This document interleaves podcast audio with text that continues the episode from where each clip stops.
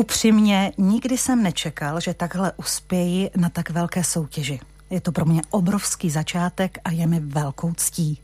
Je to krásná vzpomínka a stále tomu ještě nemohu uvěřit, jak to dopadlo. Napsal na svém Facebooku čerstvý laureát Mezinárodní soutěže Leoše Janáčka, kontrabasista Ondřej Sejkora. A mně je zase velkou ctí, že je dnes s námi ve studiu Rádia Proglas. Vítejte, dobrý den. Dobrý den, děkuji za pozvání. Dobrý den, eh, vše je, eh, přeje všem posluchačům Rádia Proglas, eh, ale naše divá. V první řadě mm, velká gratulace. Ondro, teď už tomu věříte? No, jakože asi jo, už, už, už to tam tak už jako, to došlo. Už, už to tak došlo a je to, je to krásný pocit, jako je to pod, taková odměna za, za, tu, za, tu dřinu. za tu dřinu, za ty léto, za tím nástrojem. Jak moc vám tento fakt změní život? No, doufám, že, že nějak jo, samozřejmě k lepšímu. Samozřejmě jsem zkoušel i na základě toho teď i oslovit nějaký agentury, přes který bych mohl třeba se dostat k nějakým koncertům. Takže uvidíme, uvidíme, jestli se něco podaří, protože je to, je to složitá cesta akord s tím naším nástrojem.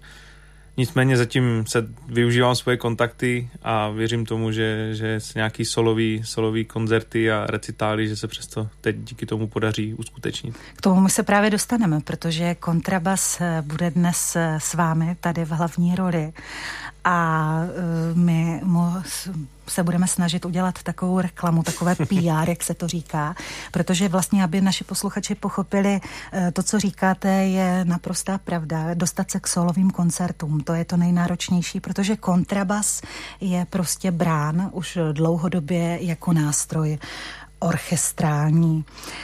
Uh, je to e, nástroj doprovodný, tedy v podstatě jako původně. E, tak se tedy dlouho o kontrabasu mluvilo a smýšlelo. E, dnes to ale není tak úplně pravda. No, ono a vy to potvrzujete. Jakože ono už to začalo s tím solovým nástrojem i dřív, akorát nebyli asi lidí, kteří by to byli ochotní, ochotní hrát a protože vlastně už můžeme říct, že třeba první solový kontrabasista byl Johann Matthias Sperger, což je rodák z Valtic, který, který vlastně i komponoval pro, pro kontrabas a snažil se, snažil se právě asi o to samý, co já, akorát v době klasicismu. Se mu to moc asi nedařilo. Tak no, jak Ondřejovi Sejkorovi. Dokonce jednou někde dochovaná recenze z koncertu, která, kde, kde doslova bylo napsáno, že Johann Matthias Sperger kazí děti s vysokými tóny na kontrabas. takže, takže nebylo to asi úplně lehké už tehdy. No, ale dnes se ta eh, doma mění, přestože ty spotky ten kontrabas má samozřejmě. Eh, to určitě. A, a tím je dáno i tedy to, že jasně se říká běžně basa tvrdí muziku. To je právě věc... Zkrátka, žádný orchestr by se bez kontrabasu neobešel, ale zároveň asi těch solových partů si vymoc třeba ve Filharmonii, kde jste i prvním vedoucím skupiny kontrabasistů nezahrajete. Eh, první zástupce. První zástupce. Vedoucí je Marek Švestka. tak, ano, taky známe jméno z eh, oboru kontrabas. Tak eh, je to tak? Nezahrajete moc, že? No, jsou party, kde, kde máme jakoby solovější význam dokonce, kde, kde jakoby je stěžení kontrabas, kde třeba hraje kontrabas solo třeba s doprovodem jenom nějakých nástrojů, ale není toho moc, no. A hlavně to se začíná objevovat de facto až v době romantismu a, a až po současnost se spíš jako, protože ty autoři, skladatele se právě dostávají k tomu, že ten nástroj vlastně má takové a takové možnosti a tím pádem to pro ně začalo být vlastně i zajímavý v těch orchestrálních partech. Takže, takže to, od de facto od toho romantismu až po současnost se začínají objevovat právě ty kontrabasový sola. No. Hmm. Když se řekne o houslích nebo violončelu, že zpívají, je to jasné. Tam víme, že to opravdu zpívá. Je to prostě tak, že tyto nástroje se dají krásně rozeznět, ale kontrabas pod vašimi prsty opravdu zpívá.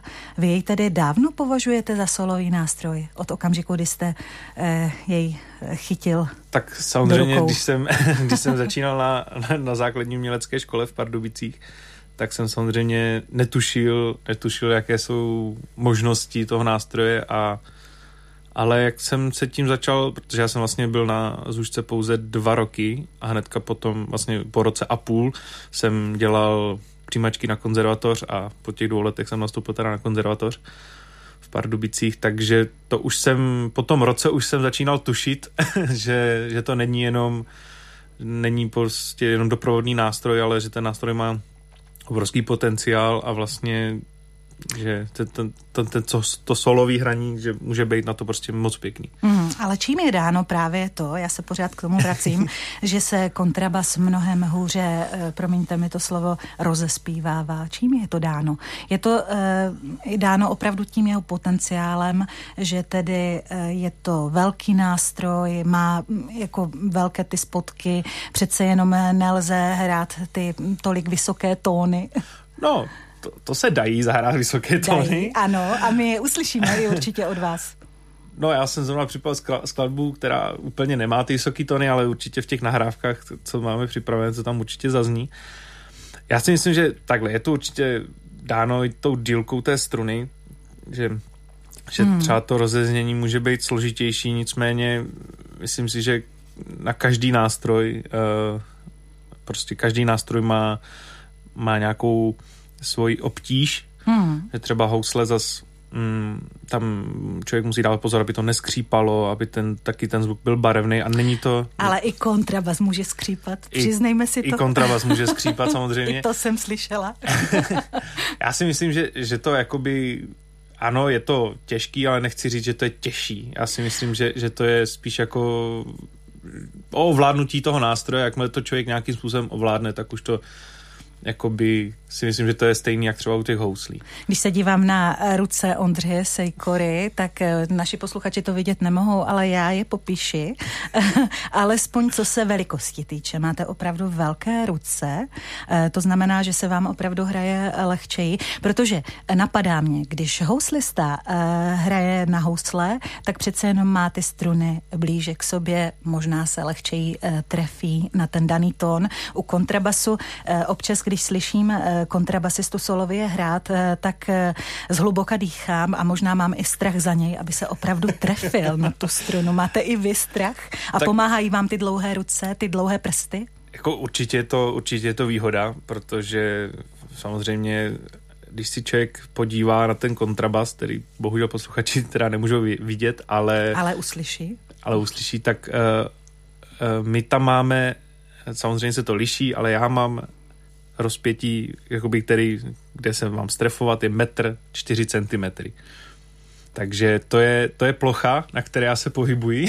já vždycky říkám, když něco dohraju, že jsem naběhal tak 3-4 kilometry po hmatníku. Ale huslisti to mají blíž. To je výhoda, že ty skoky nejsou tak velké. Mm. U mhm. nás je to, my jsme schopni udělat skok přes 3 oktávy ale husisti ten skok samozřejmě ukáž, udělají taky, ale pro ně je to 20 cm a pro nás to může být přes metr. hmm. Což je takový, jakože v tuhle chvíli je to, v tom mají tu výhodu ty. Takový vrcholový sport trošku. Je to, je to takový, takový že, že samozřejmě na to strefování je to asi, myslím, že asi složitější. Samozřejmě u těch houslí zas Eh, je to těžší v tom, že tam rozhodují milimetry. U nás se říká, že vtipně říká se, že u nás decimetry, ale, ale samozřejmě je to pouze vtip. Je to, je to v rádu centimetru, samozřejmě každý ten pohyb, ale já si myslím, že jak to přesně teď popsat, že jako na to strefování je to samozřejmě těžší v, tě, v tom rozsahu, ale si myslím, že to je vlastně asi paradoxně stejně jako u těch všech hmm. nástrojů. Vám se asi nestane, že byste se už nestrefil? Ale na stane. tu správnou strunu. Stane? Stane. A tak eh, věřím, že se vám to nestane dnes eh, ve studiu Rádia Proglas. A kdyby ano, tak my bychom vám to stejně uh, odpustili. Vy tady máte nástroj, já jsem ráda, že jste nepřišel sám, pevně jsem v to doufala. Když se podívám, tady vedle nás, vedle našich nohou leží na zemi nádherný nástroj tmavě hnědý kontrabas. To je ten, na který jste zvítězil? Jo, to je, to je teď taková moje nová láska. Ano, no, nejnovější přítel, no. kamarádka, kamarádka Basa. Já tomu říkám Milenka, protože hmm. s ní trávím de facto... Veškerý volný čas. Mě asi moje přítelkyně bude proklínat, ale ne, ne, ne, jako mám ten nástroj chvilku, vlastně to teď bude rok, co ten nástroj mám hmm. a jsem se do něho úplně zbláznil. To samozřejmě to, ta, taková ta chemie, i když je to samozřejmě dřevo, ale, ale to, to prostě nějak musí jako, to fungovat. Musí to fungovat. Musí no. vám zkrátka sednout. Tak jako nám sedí lidé a je to v podstatě taky o chemii, ty vztahy, tak zrovna tak je to i s tím hudebním nástrojem. Já se chci zeptat, zdali ten nástroj pochází i z dílny vašeho pra, pra dědečka nebo z jiné dílny, protože my jsme vlastně na úvod vůbec neprozradili, že vám to bylo tak osudové v podstatě ten smyčcový nástroj, neříkám, že přímo kontrabas, ale začínal jste na housle. Ano. Jak jste rostl, tak jste se dostal až ke kontrabasu, ale vy jste, vám to už v podstatě rodiče tak trošku nalinkovali, že? Protože u vás se doma housle vyráběly. Jo, jo, jo, my pocházím vlastně z houslařského rodu uh, Prokopu s Chrudimi, hmm. což uh, já vždycky to blbě spočítám, ale moje babička byla vnučka pana Prokopa, takže já jsem pravnuk. Ne, pra, pra, no, teď kolikrát je tam to pra. pra, pra jste říkal dvakrát? Pra, Asi jo. Pra, pra. Jo. Zkrátka máte to v genech, je to jasné, nemusíme to počítat. A... No, uh, jako samozřejmě uh, housle byly takhle mně to bylo řečeno, že já jsem se samozřejmě na to kolikrát rodičů ptal, jak to vlastně bylo s těma houslema, jestli jsem na to chtěl hrát, nechtěl hrát. A prý jsem chtěl. I jak moje sestra, tak to samozřejmě uh, si myslím, že tam nějaký lehké tlačení asi bylo, nicméně to už se asi nedozvím. Ale jo, máme, máme to tak nějak uh, asi, asi lehce v genech. A z jaké dílny tedy pochází, pochází eh, tento kontrabas z no, domácí dílny, anebo je to úplně... Bohužel z domácí dílny ne, protože eh, můj prapraděda říkal a bohužel se toho drží můj bratránek, který drží řemeslo, i když ten už má trošku jiný názor, nebo lehce už ho mění, eh, on říkal, že nábytek a nebude stavět. On kontrabasy uh, vůbec nechce dělat. nechtěl dělat, uh, hmm. neměl, ono takhle, ono je to i složitý v tom, že na to člověk musí mít úplně jiný nářadí, musí na to mít prostor hlavně a hlavně asi ten prostor, protože toho dřeva je a toho dřeva je tam strašně moc a vlastně ne, ten výsledek není vždycky stoprocentně jistý, protože u nás vlastně u toho kontrabasu je ještě taková jakoby forma vývoje, že housle, violončo, viola mají de facto už jasné dané parametry, jak přesně, no, parametry, rozměry, jak už přesně ten nástroj má vypadat. A takhle už je to daný od to, de facto toho Stradivaria, který vlastně našel tu dokonalost, kde ten nástroj zní nejlíp. Mm-hmm. U nás všichni vyrábí úplně jinak. Není jasně daný mustr, Není daná forma, není daný tvar, není daný rozměr, není danýho nic. Ale já myslím, že rozměr je jasný, ne? Kontrabas vypadá, podle mě vypadá každý stejně. Není to tak? Mm, mm, mm, ne, tak těch, to se líbí laický pohled. Těch, těch tvarů je strašně moc. Ano. Uh, to je, můžeme mít houslový tvar, gambový, gambový tvar uh, s vypouklou zadní deskou, s rovnou zadní deskou. Uh, těch tvarů může být strašně moc těch druhů to je prostě na každém houslaři, ten si tam, každý houslař, co vyráběl mm-hmm. kontrabas, si vlastně vymyslel svůj tvar. A můžete i vy, houslaři, říct, já bych si představoval takovou to basu, takový to kontrabas. Takovými vyrobte, takovými udělejte.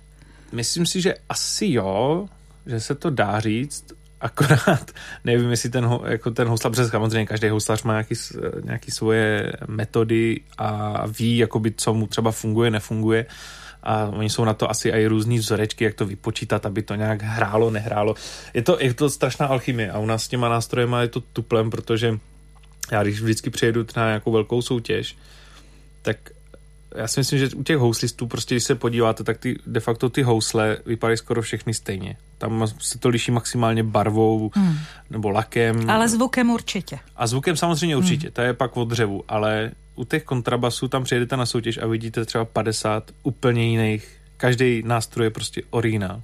Originální nástroj, že každý, nik, málo kdy, jako samozřejmě jsou si třeba podobný, už se jakoby, když jsou ty houslové tvary, tak ty, uh, to je kontrabas, který de facto vypadá jak fakt velké housle, že ten tvar má i s těma zobáčkama na lubech a takhle, tak jako ty jsou hodně podobný, ale jinak je to pomalu každá ves jiný pes. No. Hmm.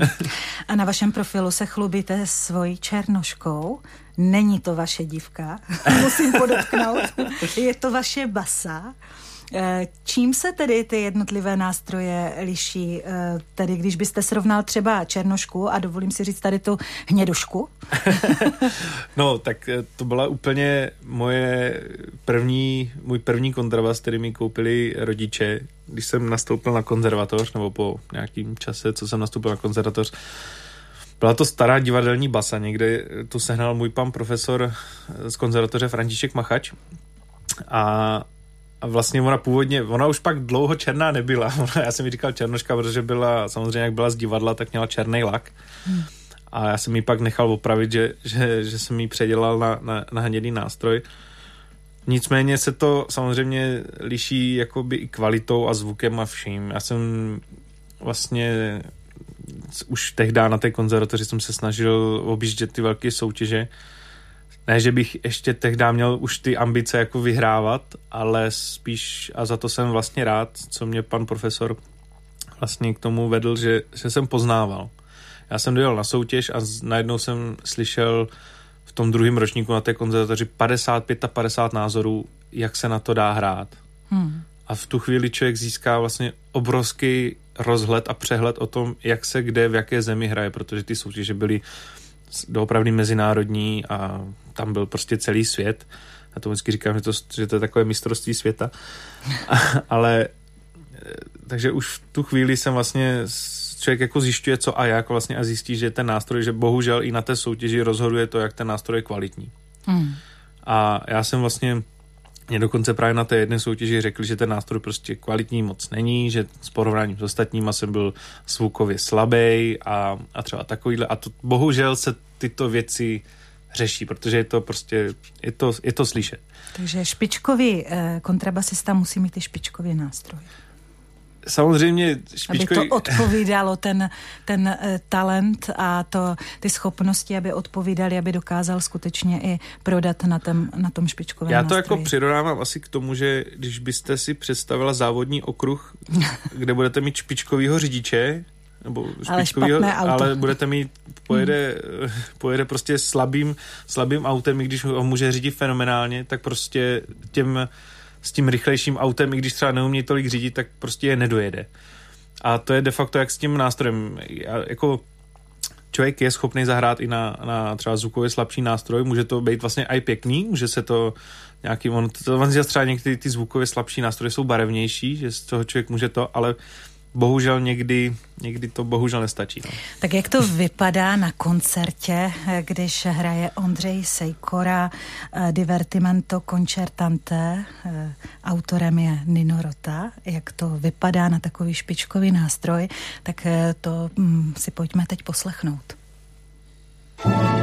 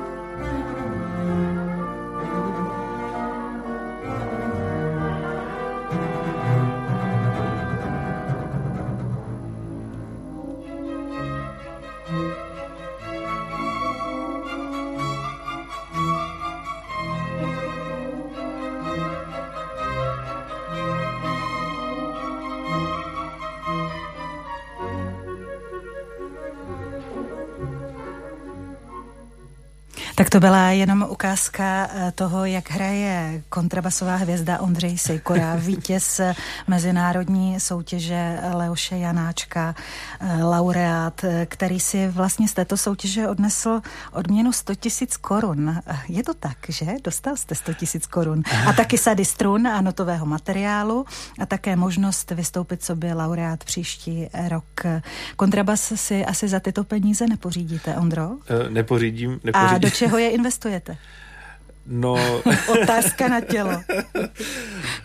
Předpokládám, že do něčeho hudebního. Jakože asi samozřejmě to je taková jako zákeřná otázka. Ne, I uh, takové my říkáme novináři. já jsem samozřejmě, jelikož ta soutěž byla v září, než bych neměl žádnou dovolenou, ale krom nějaký, krom dovolený s mojí přítelkyní, tak jsem se de facto snažil skoro celé prázdniny cvičit. Hmm. Takže vlastně včera, včera jsem přiletěl eh, z dovolené, takže nějak jako něco jsem investoval do... A byly to jistě zasloužené peníze a zasloužená dovolená za celé ty prázdniny toho cvičení a možná i za ty roky toho cvičení, že? Protože za prázdniny by to asi jste nedal. Na takové velké soutěži. Ano, to samozřejmě byla trošku teď ironie. Ale když už jsme u těch peněz, za jakou cenu se dá kontrabas eh, pořídit? A jakou cenu má ten váš? No, kontrabas se dá, on se, se dá sehnat eh, de facto když přijdete do kostela a je tam farář a najdete tam starý, starý nástroj, který, na který nikdo nehraje, třeba může být i polámaný, tak jsou schopní faráři vám to dát i za flašku rumu, případně, případně za nějaký drobný peníz. Ano. Ale samozřejmě to jsou... Uh, u nás je to vlastně furt složitý v tom, že ty nástroje jsou uh, všude, třeba po těch kostelech, kde můžou být starý, krásný, kvalitní nástroje, ale třeba v dezolátních stavech takže člověk to koupí levně, ale samozřejmě to pak třeba za 30, 40, 50 tisíc musí nechat opravit, aby se vlastně na to dalo hrát. Ono totiž ne vždycky ty nový nástroje, člověk samozřejmě může si myslet, že nový nástroj je ten nejlepší, je ten nejlepší ale není to pravda. Ale u nás to bohužel Často, tak ano. neplatí. Je to vlastně u všech, u nás u všech smyčcových nástrojů, protože čím to dřevo a všecko je starší nebo kvalitnější, hmm. tak nebo to i, roz, i rozehranější zvuk. Má to hmm. i lahodnější zvuk. Samozřejmě jsou i houslaři, kteří, kteří jsou schopní postavit nový nástroj a je okamžitě barevný a, a hraje to hnedka a jsou takový jako nový nástroje, ale to už je jiná, jiná cenová relace, no. Vlastně já jsem, když to vezmu na sebe, tak první můj nástroj stál 50 tisíc korun. To byla velmi levná basa. To byla levná basa. Mm-hmm. další nástroj byl za 250 tisíc korun. A teď přidejte ještě víc. no a samozřejmě já jsem měl dlou, čtyři roky nebo pět let jsem měl krásný nástroj od Rudolfa Oberlendra. A to byl český, český houslař, vlastně jsem měl jeho poslední nástroj, který postavil, bohužel pak na to krátce umřel, eh, bohužel. Jinak si myslím, že by těch nástrojů vyrobil ještě, ještě mnohem víc. A a dlouhý léta jsem s tím byl spokojený. A samozřejmě došel jsem na Janáčkovou akademii v Brně a můj pan profesor Miloslav Jelínek eh, samozřejmě ne, že by jako pošťuchoval, ale říkal, že mi ten nástroj prostě nestačí. Hmm. A ten červík vrtal tak dlouho a tak dlouho, až jsem, až jsem si řekl, že prostě tak jdu najít teda ještě něco, něco dalšího a a našel jsem, našel jsem krásný kontrabas z, z dílny Žána Rubnera. A to je tady ta hnědouška, jak, jsem, jak ji nazývám, mohu jí tak říkat? Hnědouška? Nebo hnědáček? Tuhle basu vlastně, já jsem vlastně moc nepojmenoval, ale... No říkáte jí Milenka, takže to je, to je dostatečně výstižné. Já říkám basa s selvem, protože ona má, když se člověk mm. podívá, má místo klasického šneka, tak má ano, vyře, vyřezaného tak lva. lva. Mm.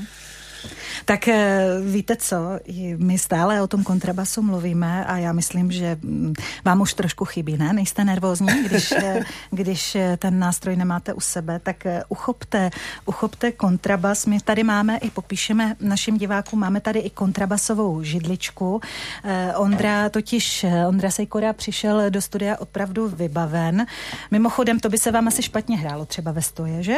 To hrají jenom v jazzových, v jazzových mm, souborech eh, vydávám um, basisty? No, ono... Když stojí. Jsou takové v úzovkách dvě školy.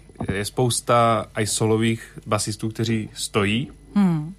ale je to, je to o škole. Třeba u nás uh, je to pražská škola v Praze. Mm-hmm. Tam se vlastně kontrabas vyučuje ve stoje. A, facto, a vy máte brněnskou. No, my má, ono Teď je, myslím Janáčkovou akademii muzických Ono je to, jakoby s, s tím sezením přišel, přišel de facto Miloslav Gajdoš, mm-hmm. což je... Ano, naš, je autor velkých skladeb, mnoha skladeb, mnoha skladeb a profesor je to, kontrabasu. Je to, je to obrovský reformátor mm-hmm. za, za mě, uh, uh, takže... A ten vlastně, jakoby, ono to za mě to aj dává smysl, když si člověk za ten nástroj sedne, protože když člověk stojí, tak furt nějakým způsobem, samozřejmě ty techniky na to stání já upřímně neznám moc, protože to, ale za mě ten nástroj furt člověk musí nějak jako hlídat, aby mu nikam nepadal. Když si mm-hmm. člověk sedne, tak ho má jako lépe tak prostě já si můžu sednout a ten nástroj mi nikam nespadne, aniž bych ho aniž bych ho musel nějakým způsobem držet. Ano, tak sedněte, zkusíme, jak nám to bude zvukově hezky, uh, hezky ladit. Je to opravdu takový experiment dnes uh, ve studiu, kde většinou hosté pouze mluví a dnes uh, budou i hrát. Eh, tak eh, Ondro, eh, nejdřív takový možná malý vhled, já neříkám, že nám máte dělat přednášku o kontrabasu, ale tak vidíme čtyři struny, je to tak? Tak a teďka nám trošku popište, co všechno se dá dělat. Tak jasně, máte v ruce smyčec a můžete vyloudit vysoký a hluboký tón. Vylouděte. vysoký.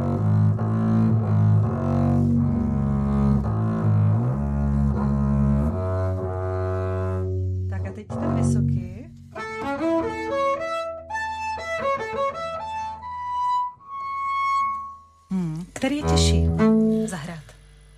Tak. Protože v levou ruku jste vlastně musel mít až dole na strunách, když jste hrál ten, ten vysoký tón.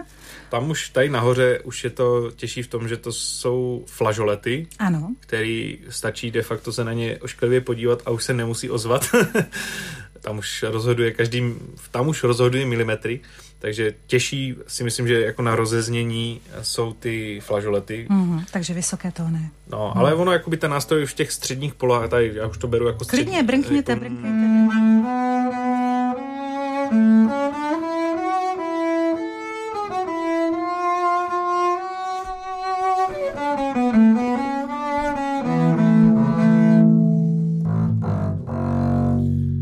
Vlastně ten nástroj má obrovský rozsah za mě.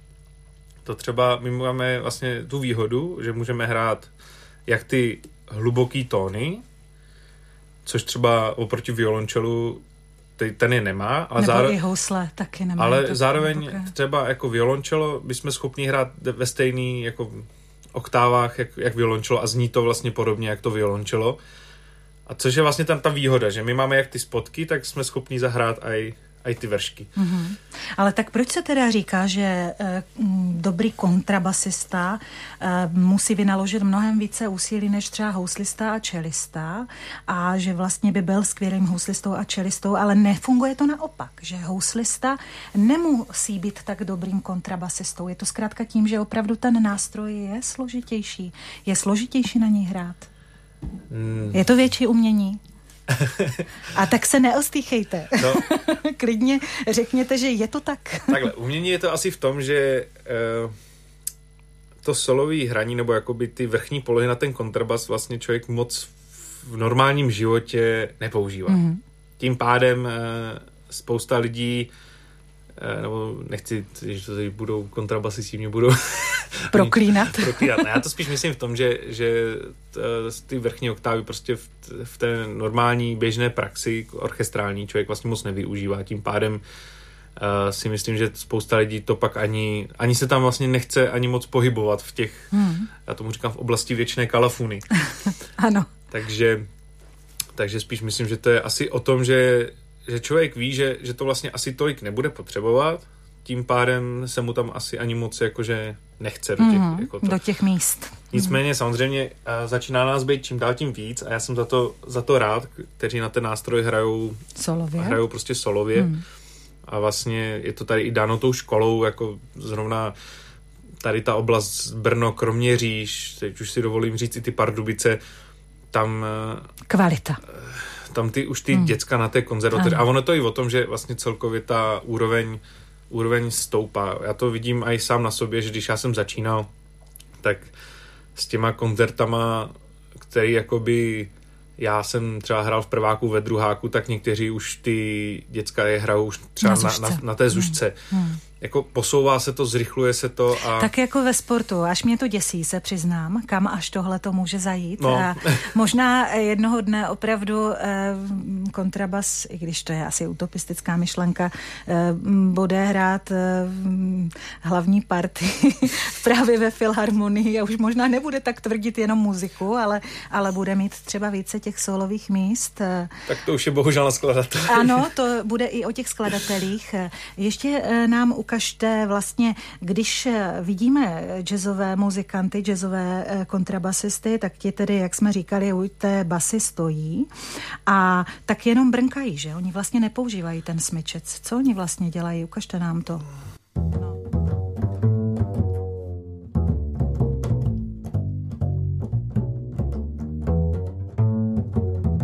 Tak jak se říká tomuto stylu, Ondro? To je styl pizzicato. Ano, pizzicato. To je vlastně styl, kdy člověk brnká, brnká o struny.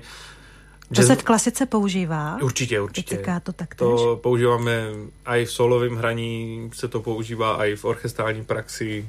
De facto to je, samozřejmě eh, ty jazzmeni to to mají posunuté ještě do úplně jiné úrovně, kterou já třeba jsem tam úplně obdivuju a nechápu, co všechno jsou schopní, jako jak rychle jsou schopní brnkat, nebo mm nebo jakým stylem, ono, to, ono tam je spousta stylů, člověk může dělat i tím picikátem různé barvy, což je, což je jakoby, je to taky, je to vlastně svůj, svůj obor, takže je to, to už je pak na specializaci. Já třeba, když vidím některé ty jazzmeny, co oni jsou schopní eh, fakt zahrát jenom tím picikátem, tak člověk jako nechápe, jak, jak to z toho nástroje dostávají. Tak možná zrovna tak oni nechápou to, co dostanete vy z toho nástroje, když hrajete s myčcem. Eh, jak to zní živě, když eh, hraje Ondřej Sejkora na kontrabas, tak to si poslechneme právě teď. Co jste, co jste pro nás vybral? Já se vám pokusím zahrát skladbu právě od již zmíněného Miloslava Gajdoše. Hmm. A zahraju vám Preludium a fugu a mol. Vlastně, když se řekne Preludium a fuga, tak uh, ta hudební forma si lidi asi představí, že varhany, případně klavír. Ano. A vlastně to pan Miloslav Gajdoš si myslím, že dokázal vlastně i toto zimitovat, že to zní právě jak ty varhany a takhle, že dokázal tu polifonii na ty čtyři struny na ty čtyři struny vyvinout, takže... je to vaše, takže je to vaše. Ondřej Sejkora. Přeladím radši.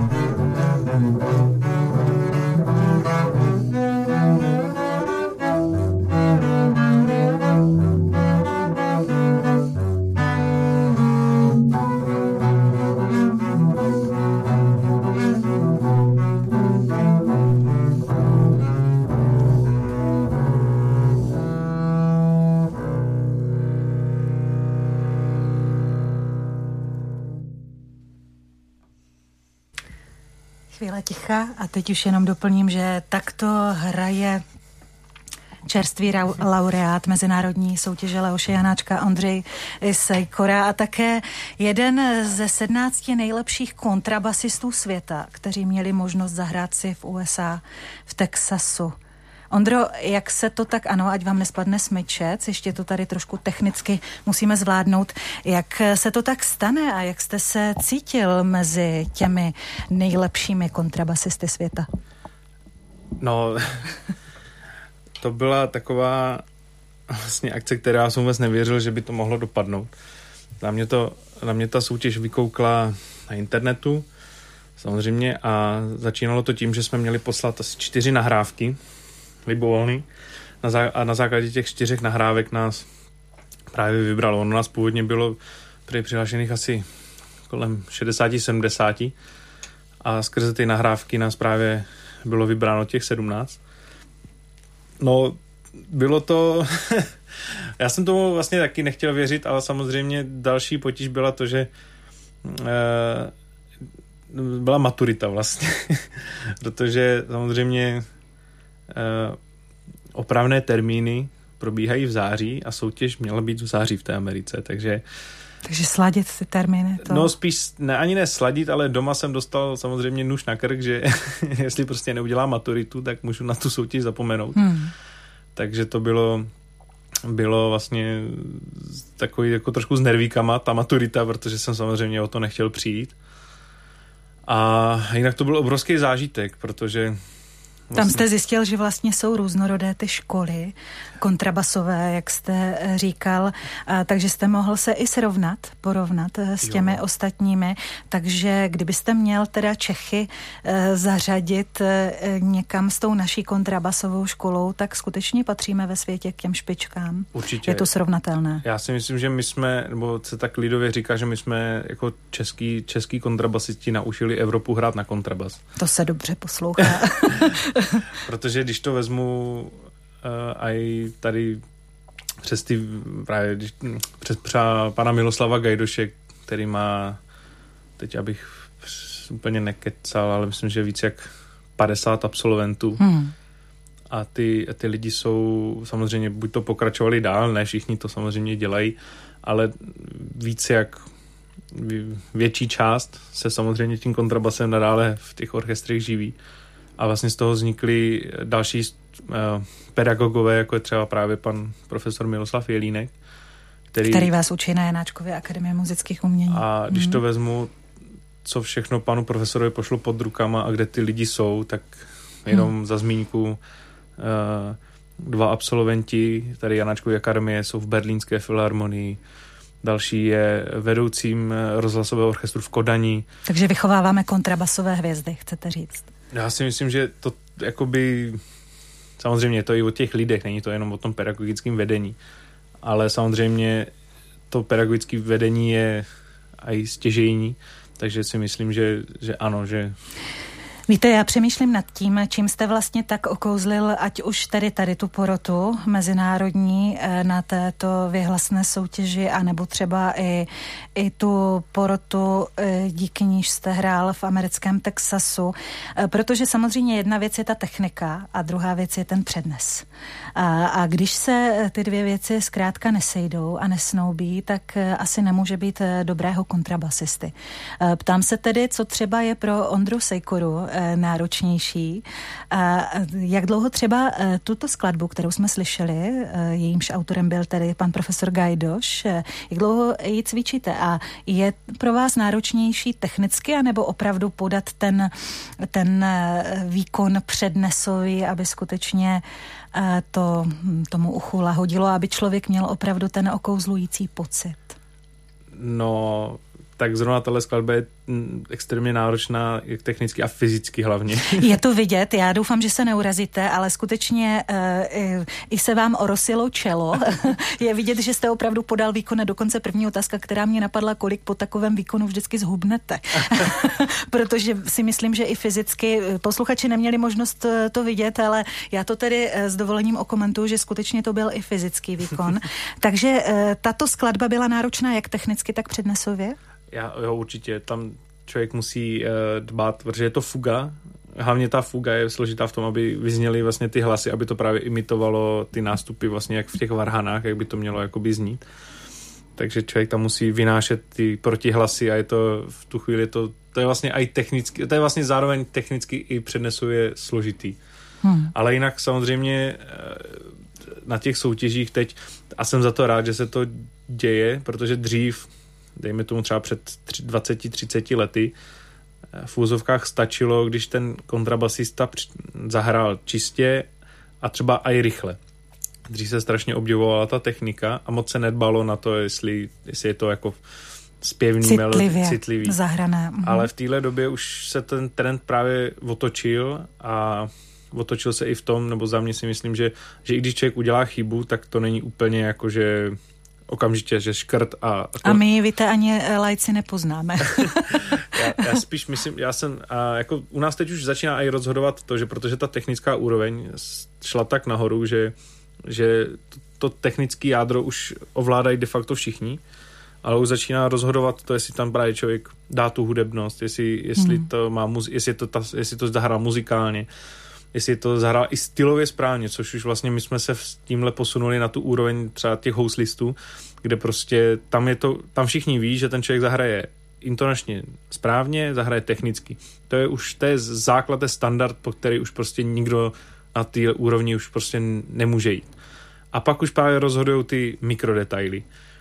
A, a to je to. Jenomže to je zase taky o té, jak to ta porota každý ten člověk, to je bohužel u nás to není jak ve sportu, že doběhne a ten prostě vyhrál osetinu a ví se to přesně. U nás je to bohužel o té strašně o, té o tom vnitřním pocitu. O tom vnitřním mm-hmm. pocitu, protože každý ten porodce má, vnímá něco jiného, každý ten porodce uh, jde po něčem jiným. Hmm. A, každý... a něco jiného ho okouzluje Přesně. a jak si něco jiného je mu sympatické.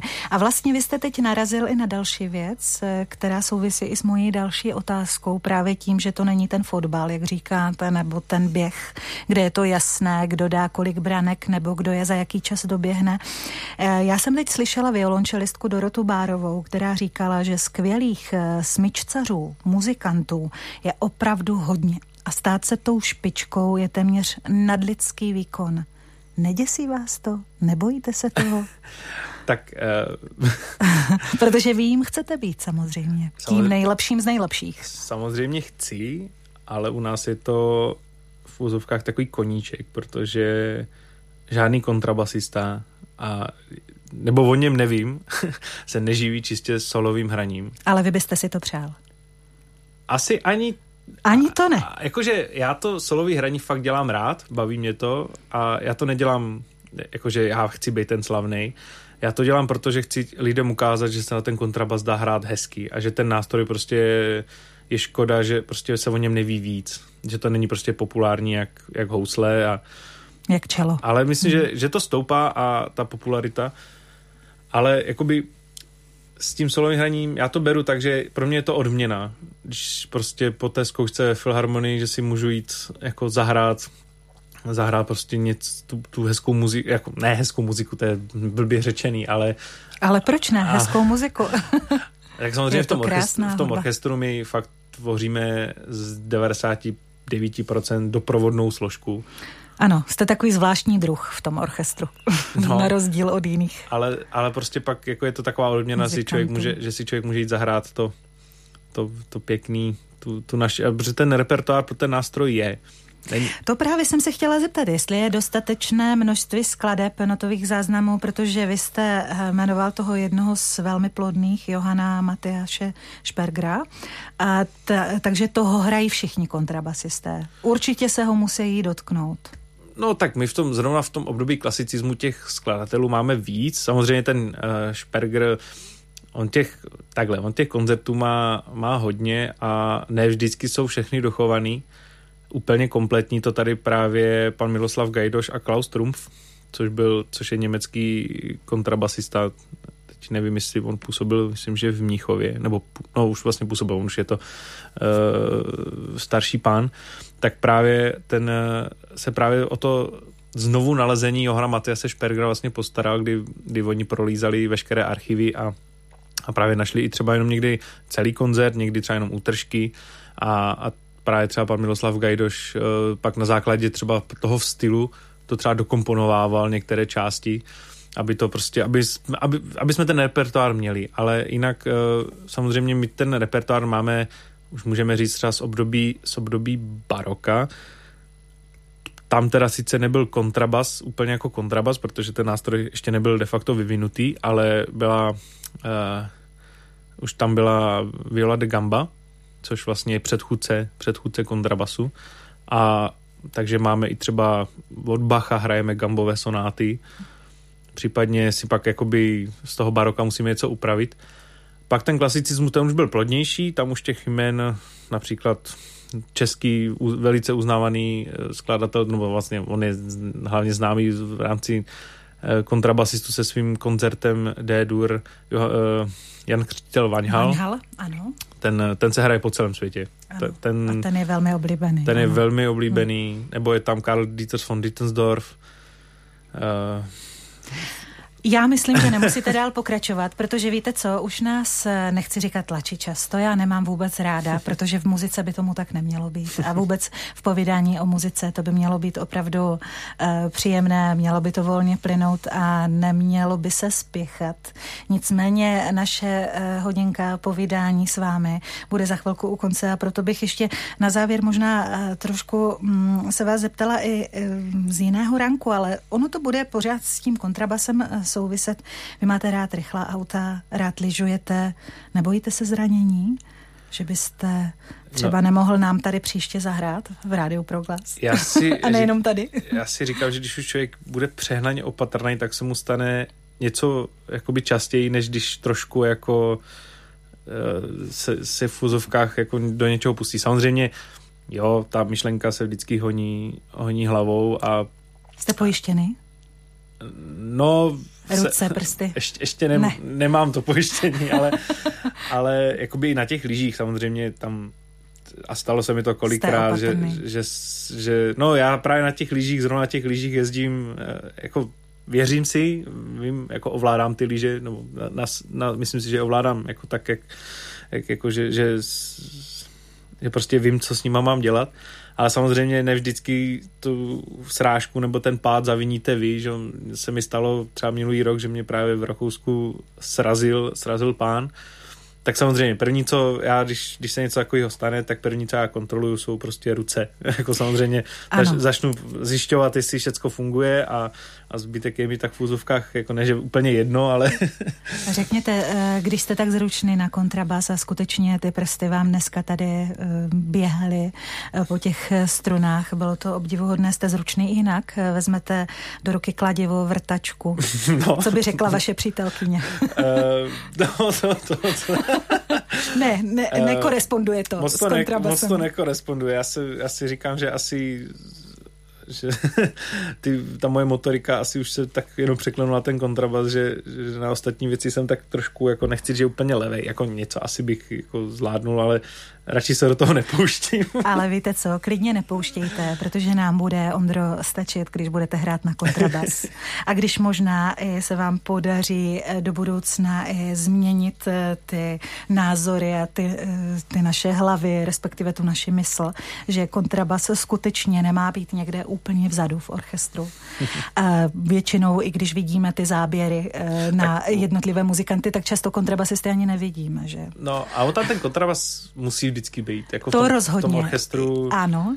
Ta, ta, ono to vlastně třeba mě to právě aj baví, jako v tom orchestru, kdy člověk může aj ze spoda právě podpořit, jako že cítí tu komořinu, že cítí ten orchestr. Prostě a, musíte tam být. Že tam ta muzika, že to ano. vlastně fakt tvrdíme, ale zároveň si říkám, že to prostě škoda, když, když člověk nemůže hrát aj aj. Jak, já vám přeji, aby se to opravdu takhle vyrovnávalo, aby se vám to dařilo a přeji vám samozřejmě, aby um, i těch vašich uh, titulů, cen uh, přibývalo, i těch kontaktů díky tomu, o nichž jste vlastně uh, mluvil. Zkrátka, aby se vám dařilo, aby kontrabas byl stále tou vaší nejlepší přítelkyní, nebo ta basa přítelkyní a, a i milenkou, protože jak je vidět, tak eh, skutečně vám to spolu velmi sedí. Ondřej Sejkora, čerstvý laureát mezinárodní soutěže Leoše Janáčka, kontrabasista, student Janáčkovy akademie muzických umění, byl dnes hostem v pořadu Na stole je téma. Díky moc. Já děkuji za pozvání. Naslyšenou a naslyšenou se bude těšit u dalších pořadů. Nejen na stole je téma, ale naše divá. Mějte se hezky.